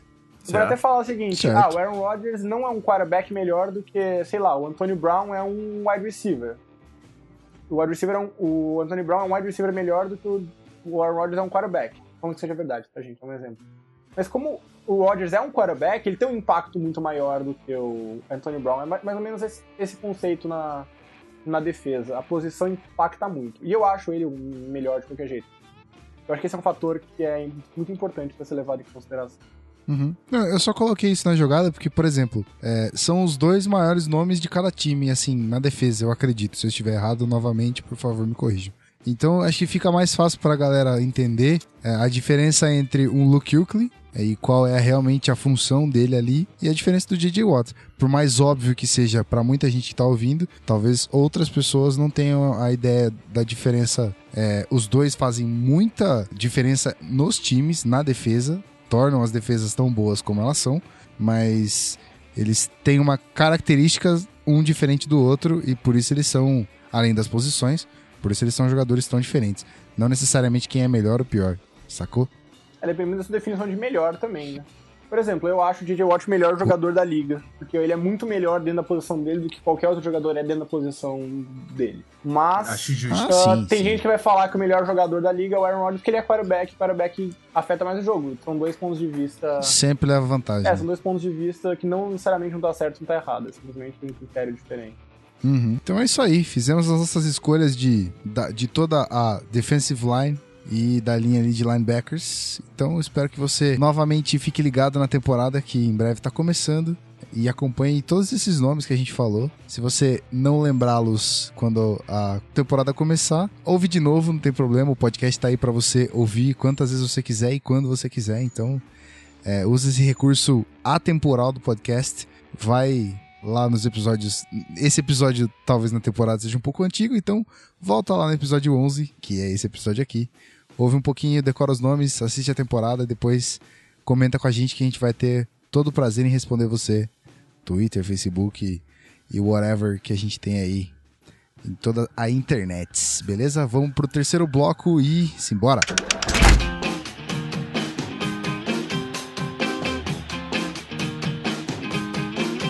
Podcast Zona FA.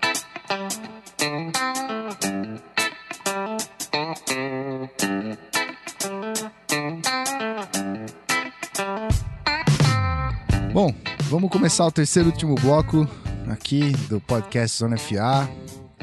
Hoje a gente vai fazer uma ligação para você que acompanha a gente aí nesses últimos episódios. A gente vai puxar parcialmente um assunto que veio do episódio número 9, que, onde falamos de Legendary Coaches. E aí pux- é, a gente citou a Coaching Tree, que é gigantesca. E se eu me lembro, eu achei uma imagem com mais de 100, 200 nomes ali, que eu não conseguia nem ler, de tão pequenininho que eram os nomes, naquela árvore genealógica gigante de técnicos. Então hoje a gente vai fazer, a gente vai dividir uma ideia que a gente teve em duas partes, então a gente vai fazer dois episódios sobre Defensive Minds. A gente falou no episódio número 9 que faríamos um episódio sobre as mentes atuais, as melhores mentes é, defensivas e ofensivas atuais. Então a gente vai começar hoje, é, no- nesse terceiro bloco aqui, do episódio número 11. E vamos falar das é, defensive minds na parte de head coaches. Então, você que é, começou a ouvir aqui o episódio 11, espera o episódio 12 sair, porque a gente vai falar mais um pouquinho sobre defensive minds é, da galera atual, da galera que tá nativa e tudo mais. Então, vamos começar a falar dos nossos queridos head coaches que têm a defesa como sua principal característica, como o seu core de trabalho. Marca registrada. Exatamente. Uh, vamos falar de Bill Belichick. Quem pode começar a falar desse mito? Que hoje a gente não vai colocar ele como concurso, hein? A gente vamos só falar dele que merece destaque. Vai lá. É, o Bill Belichick é um dos jogadores, a gente falou sobre coaches lendários, o Bill Parcells, um, uma das grandes referências aí, campeão com Dallas Cowboys. Hoje a gente vai falar de dois técnicos que saíram dessa coaching tree, dessa coaching tree o Bill Belichick, Mike Zimmer, e é um dos técnicos mais estabelecidos na NFL, há mais tempo trabalhando e carregando o sempre contender uh, New England Patriots, né? Curiosidade que o Bill Belichick assumiu o Patriots depois da demissão do Pete Carroll, que é outro técnico, outra mente defensiva que tem posição de head coach aí na liga. Dois dos maiores técnicos, os dois já campeões e estabelecidos dentro da NFL. Peraí, você tá, você tá dizendo que Pete Carroll foi técnico do Patriots, é isso? Exatamente. Durou nem dois anos lá e foi substituído pelo Bill Belichick. Que na época era técnico pass... do Browns e saiu pela porta dos fundos, dos fundos do Browns com a galera falando que ele era egocêntrico demais para dar certo na NFL. Que ninguém sabe de porra nenhuma. Essa é a Olha regra só. de ouro da NFL. Ninguém nunca sabe de nada. Lembre-se disso. que, que passado sombrio, hein, Coach Carroll? Por outro lado, era o, era, o, era o Browns, então talvez faça mais sentido quando você pensa por esse ponto de vista. Mas, nem tudo. Maldade, maldade. Maldade. Ah, desculpa, eu tô sincero. Eu já falei, eu, não na língua. eu só falo a verdade. O Vitor Sincerão, é isso aí. Tá certo. Então vamos esquecer o passado negro de Pete Carroll, vamos manter a, o foco hoje, Seattle. É, mas, a gente, é. mas, a gente, tá falando aí de coordenamentos defensivas, é engraçado, porque hoje o Bill Belichick é considerado não uma mente defensiva, é considerado um gênio do futebol americano e ponto, né? Uh, Sim. Ele é general manager, cara ofensivo, tudo. Mas uh, ele começou como coordenador defensivo, né, pelo Bill Parcells. Mesmo quando ele começou a ter sucesso no Patriots, quando o Tom Brady ainda não era Tom Brady, ele era só aquele não calor, mas aquele jovem que cuja principal função era não cometer erros, né, lá nos anos 2001, 2002, uh, ele era sempre foi ele era e sempre foi considerado uma grande mente defensiva. Era a grande, grande força daqueles Patriots. E é exatamente isso que o Vitor falou, né? Que o, o é que ele vai além do, do coordenador defensivo. Hoje em dia ele é praticamente o presidente das operações de futebol americano do Patriots, né? Ele toma conta de tudo Praticamente lá. não, acho que ele é, inclusive, né? É, no título? Será? Não sei se no título tá descrito isso. Mas enfim. Ah, na prática ele é. é Na prática ele, ele é. é. Na prática ele é. Ele toma conta de tudo. ele participa diretamente do draft, usa os contatos dele. Uh, com, principalmente com o Urban Meyer, que ele tem uma ligação quando o Urban Meyer estava no Florida Gators, hoje com o Ohio State Buckeyes. Enfim, é um cara extremamente influente e certamente vai pro Hall da Fama assim que se aposentar fácil, assim, não tem que nem o que discutir. Acho que nem o, o, o hater mais fanático do Patriots é, vai admitir isso, né? Vai negar isso, no caso. Acho que não tem nem como, né? Acho. É isso aí. Bill Belichick monstro, bacana, a gente sabe que ele é foda e toma conta do, do pequeno Patriots, que vem dominando muita coisa por aí e continua sempre lá em cima. Eu vou passar a bola para vocês e aí vamos falar dos nomes que vocês escolheram como é, Best Defensive Minds, assim. Para você, Rafão, eu sei que. Eu sei que vai ser perigoso o que você vai falar agora. Eu já vou até deixar aqui no, o botãozinho clicado. Não, não, não. Essa aqui foi pré-aprovada, eu já até reconheci firma no cartório, todo mundo deixou falar, entendeu? Não tem essa não. Tá bom, tá bom. vou, vou, tirar eu, a fita da, da, Eu deixei ele, eu deixei ele brincar. Então tá, vou tirar a fita da, da sirene e, e fala de Mike Zimmer, por favor. Vá lá. Bom, Mike Zimmer, outro técnico que veio da, da coaching tree do Bill Parcells. Na verdade, tem até uma competição ali interna entre o Zimmer e o Belichick, que ele fala que ele é o filho feio, né? Que o Parcells gostava mais do Belichick E o Zimmer sempre brigou pelo carinho ali, pela atenção do Parcells, querendo aprender, querendo melhorar no, na sua, no seu craft ali, no seu ofício. E hoje, com o trabalho que ele tá fazendo com o Vikings, o, o Parcells manda mensagem direto, é, tenta ajudar ele no que for possível, nem que seja em questões motivacionais, mas ele quer ali reconquistar o coração do, do, do seu, do seu guru, do seu mestre. É difícil, né? A, a competição ali é, é gigante com o Bill Belichick, a gente falou de todo o tamanho do Belichick na liga, mas o que o Zimmer fez em dois anos como head coach é realmente impressionante. Já falei da mudança total que ele teve, não só na defesa do Vikings, mas na própria atitude do time, que é um time que já entrava como under, nem underdog, né?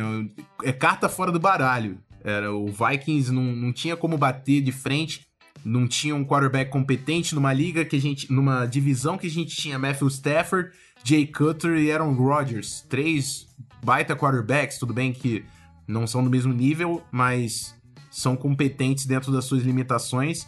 E o Vikings era a carta fora do baralho. O Mike Zimmer entra nessa franquia, consegue é, mudar a cultura. Foi o que ele fez. Ele mudou a cultura de Minnesota e reconstruiu a franquia praticamente do zero. Um trabalho invejável. Tudo isso por meio do seu conhecimento da de defesa, né? Ele, ele mudou completamente. Uh, o Vikings usava Tampa 2, um sistema defensivo considerado até ultrapassado hoje em dia na liga, que tentou ser estabelecido lá pelo Leslie Frazier. O Mike Zimmer começou a colocar um pouco mais de zone blitz, uh, falando, colocando mais conceitos de blitz pelo meio, no A-gap, entre o, o guard e o center, enfim. Uh, conseguiu mudar todo essa, esse sistema e agora o Vikings vem sendo aí analisado como uma das defesas mais promissoras da NFL. Tudo isso passa pelas mãos do Zimmer, outro aprendiz do Parcells fazendo barulho na NFL. É o legal do, do Zimmer Bacana. até pensar que ele tá. Tudo, todos esses méritos que você falou como head coach são válidos, concordo com todos mas ele já vinha de um trabalho defensivo excelente, é absolutamente fantástico, como um coordenador defensivo do Cincinnati Bengals, né? A gente falou Sim. aqui, por exemplo, do, do Geno Atkins, quem desenvolveu o Geno Atkins foi ele. Ele ficou muito famoso em Minnesota justamente, em, desculpa, em Cincinnati, justamente porque ele criava grandes defesas com jogadores, talvez não anônimos, mas jogadores que não tinham fama, muita fama antes, né? Escolhas de meio de draft, journeyman, como eles chamam, jogadores que passaram por vários times e não tinham se fixado ainda ele brilhou nesse sentido. Se você for olhar, o Geno Erickson foi uma acho que de quarta, terceira rodada, e muitos dos, do, dos jogadores que brilhavam lá em jogadores que brilhavam lá em Cincinnati, que eu digo até hoje, deviam da metade do valor do, do contrato que eles ganharam pro Mike Zimmer, nunca não voltaram a render o mesmo depois que o Zimmer saiu para facilitar as coisas, né?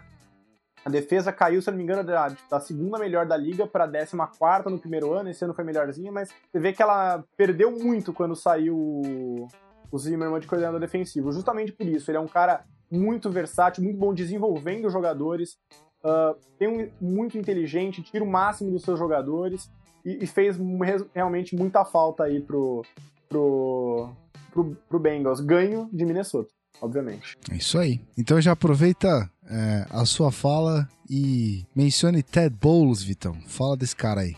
É outro, outro coordenador defensivo de Sorry. muito sucesso recente que transformou num head coach, não vai falar que teve sucesso ainda, mas que foi uma boa primeira temporada dele uh, no comando do Jets, que é um time que a gente sabe que é bastante difícil de, de ser técnico, né? A pressão é muito grande, tem problemas que vão aí muito além do, de campo, né? Mas o que eu acho mais interessante do, do, do Bowles é que quando ele era coordenador defensivo do, do Arizona, antes dele assumir o emprego atual de head coach, é, ele foi um cara que ele também criou grandes defesas do nada e de formas não convencionais. No momento onde a NFL estava gravitando para uma liga que estava mandando, assim, não talvez não menos blitz, mas menos blitz uh, tradicionais, em cima blitz mais criativas, e, e, muitas vezes confiava na, por exemplo, como o Niners popularizou, ou o Seattle popularizou, é, de, grandes defesas que criam, conseguem criar pressão só usando a sua linha de frente, e por isso eles conseguem deixar mais jogadores cada, a cada, ao mesmo tempo na secundária. até pela falta de um pass rush natural, uma falta de uma linha de frente desse calibre, eles seguiram na contramão da, do que a NFL vinha fazendo com o Todd Bowles. Eles foram o time que mais uh, mandou blitz na liga. Eles mandavam blitz chegando, se não me engano, eles chegaram a mandar em um ano, não lembro que ano, mas foi 60% das jogadas defensivas tinha uma blitz do time. Era a forma deles de, de compensar essa falta de um pass rush, mas era interessante justamente porque eles precisavam ser criativos dessa maneira. Eles não podiam simplesmente mandar o primeiro cara que aparecia, o primeiro cara que dava na telha. Eles tinham que disfarçar essa blitz, mandar de lugares diferentes para deixar o, o quarterback uh, sempre inseguro, sempre procurando a blitz. Ele não conseguia, ele não podia nunca se acomodar num tipo de blitz. Você sempre tinha que obrigar ele a fazer leituras diferentes para blitzes diferentes e, e, misturar assim quantidade, né, volume e eficiência. Todo mundo sabe que é o desafio, né? E ele fez isso de uma forma magistral em Arizona durante anos e anos e anos, sempre com grandes jogadores saindo, com muitas lesões, Patrick Patterson, uh, Tyre Mathieu, muitas lesões. Ele sempre conseguiu se reinventar na, na frente de grandes defesas, o que foi realmente impressionante e que deu para ele essa vaga de, de, técnico no Jets, na qual ele, no primeiro ano, pelo menos, foi muito bom. Legal. Aliás, é, dá até pra citar que é uma certa moda na NFL, né? Coordenadores defensivos virando head coach. Claro, você não vai buscar um, um coordenador talentoso pra ser seu head coach, mas entre uh, caras como Bowles, uh, Zimmerman, o Dan Quinn, que era do. O próprio Gus Bradley, que veio antes do Dan Quinn em Seattle. Sim Uh, muitos uhum. nomes defensivos fortes que estão virando head coach e que, aliás, vamos citar, nem sempre dá certo, né? Um, é um ponto que eu ia guardar para o próximo podcast, mas antecipando aqui, é, tem coordenadores fabulosos, como por exemplo o Wade Phillips, que foram técnicos horrorosos. Às vezes, uh, às vezes a sua expertise ela se traduz numa nova, numa outra função e às vezes não, faz parte do jogo. A gente tem que ter, é, isso... isso em mente quando a gente vê um cara desses mudando de posição, de, de coordenador para head coach. É, isso vai muito, para quem não ouviu, né, o nosso segundo podcast, que a gente fez até umas projeções de técnico, coordenadores que podiam ser é, bons head coaches no futuro, foi podcast 2, uhum. exatamente, só vim aqui conferir. Exatamente. Que a gente falou não só da capacidade do coordenador no conhecimento de estratégia de futebol americano, como head coach tem que ser também um baita de um gestor de pessoas, né? É, implica também capacidade de liderança, de motivação, e isso vai muito além do conhecimento que ele tem de estratégia de futebol americano. Não, não digo que é exatamente por isso que o Wade Phillips falhou, mas. É, mas é foi. bem diferente. É, mas é bem diferente você ser um coordenador e você ser um head coach de um time, né? É, é, isso aí uma parte dos, das suas atribuições carregam. Para você ganhar muita atribuição, tem que saber delegar, tem que saber o que delegar, o que não delegar, uh, tem que saber uh, que, jogador, que tipo de jogadores você vai pedir, qual que é a melhor forma de você implementar um esquema com jogadores que você tem. E às vezes você é obrigado a, a olhar uma figura maior do que aquela que você estava acostumado. Nem todo mundo tem, nasce com esse chip, faz parte.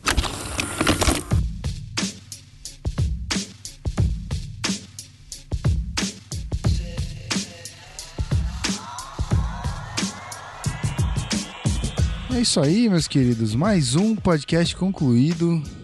Episódio número 11 é, do nosso querido, o seu querido podcast da NFA. Episódio em que a gente falou basicamente só de defesa e que muito me gusta falar de defesa e aprender mais. Então, se você ouviu o episódio todo, você viu que a gente fez boas explicações sobre função do safety, boas explicações de como funciona a defensive line e a segunda linha ali, a linha de linebackers. Então, é, eu fiquei muito feliz com esse episódio. Eu acho que você, ouvinte que está aí prestando aquela atenção, também gostou bastante. É, lembrando que a gente tem a segunda parte da, do último bloco que a gente fez sobre Defensive Minds. A gente vai, no episódio 12, continuar essa brincadeira aqui e citar outros nomes, citar é, mais defen é, mentes defensivas brilhantes aí. Bom, Fica aqui o meu agradecimento a Rafael Martins e Vitor Camargo. Muito obrigado, meus queridos, por estarem aqui comigo. E passo a palavra para você, Rafão, aquele tchauzinho bacana pra galera. Vamos lá. É isso aí, mais um podcast aí que a gente vai finalizando. Só mandar o um aviso pra galera ficar ligada que a segunda parte das mentes defensivas falaremos sobre os coordenadores de defesa, que não por serem coordenadores são piores que os head coaches. Tem muita gente boa ainda para falar, então acompanhe aí o podcast. Não preciso nem falar, né? Que o pessoal é, é fiel. Confio nos nossos ouvintes. Com certeza. E aí, Vitão? Aquele tchauzinho? É, Bacana? Valeu pela oportunidade de novo, sempre bom estar aqui com vocês. Valeu pelos nossos ouvintes fiéis, como diz aí o Rafão. Só queria lembrar aquela coisa, né? A gente está disponível no iTunes, vários aplicativos de podcast. Então, se você está nos escutando em um desses, ou principalmente no iTunes, dá uma avaliação lá legal pra gente, faz um comentário. Pode gastar 5 minutos do seu tempo, pode parecer besteira, mas é muito importante pra gente, pra gente até pra gente continuar a trazer esse, esse conteúdo aí pra vocês, né? Então, acho muito, muito válido aí se vocês puderem fazer esse favor pra gente. E em troca a gente continua fazendo esses podcasts legais pra vocês. Obrigado, gente. Obrigado, Gui. Obrigado, Rafão. Prazer estar aqui como sempre. Nos vemos na próxima. É isso aí. Não tem que agradecer. Vocês não, não tem que nos agradecer. Acho que a gente é quem agradece a galera. É, eu fico muito contente a cada dia que passa da repercussão que a gente tem do podcast. Então, muito obrigado você, fiel ouvinte, como diz o Rafão, que está aí do outro lado, firme e forte, ouvindo esse episódio até aqui, até o final. Uh, em breve, mais novidades sobre o Patreon. A gente está terminando de formatar tudo direitinho e logo vai ter essa novidade aí para vocês. Uh, mais um episódio fechado. Eu espero que você tenha se divertido e eu aguardo o seu contato. É, a gente tá aqui com um e-mail disponível para você mandar a sua pergunta, a sua dúvida, a sua sugestão, a sua reclamação. Como diz o Rafão, aqui é 0800 futebol americano, então tá lá canalzonefa.gmail.com. Envia aí o que você quiser enviar pra gente, que a gente recebe sempre de bom coração. E não esquece de seguir a gente nas, nas redes sociais. No Twitter é arroba canalzonefa, no Facebook é barra canalzona futebol americano e no Medium, para você ler todas as nossas análises e outras cocitas más, é medium.com barra canal Zona FA. Não esquece de ir lá, é, ler bastante o que a gente escreve, avaliar também os textos e mais uma vez reforçando, dá aquelas, aquela joinha lá no iTunes, aquelas cinco estrelas, a gente agradece muito e só fortalece e faz o podcast crescer. Então, eu espero você até a semana que vem. Um grande abraço e valeu!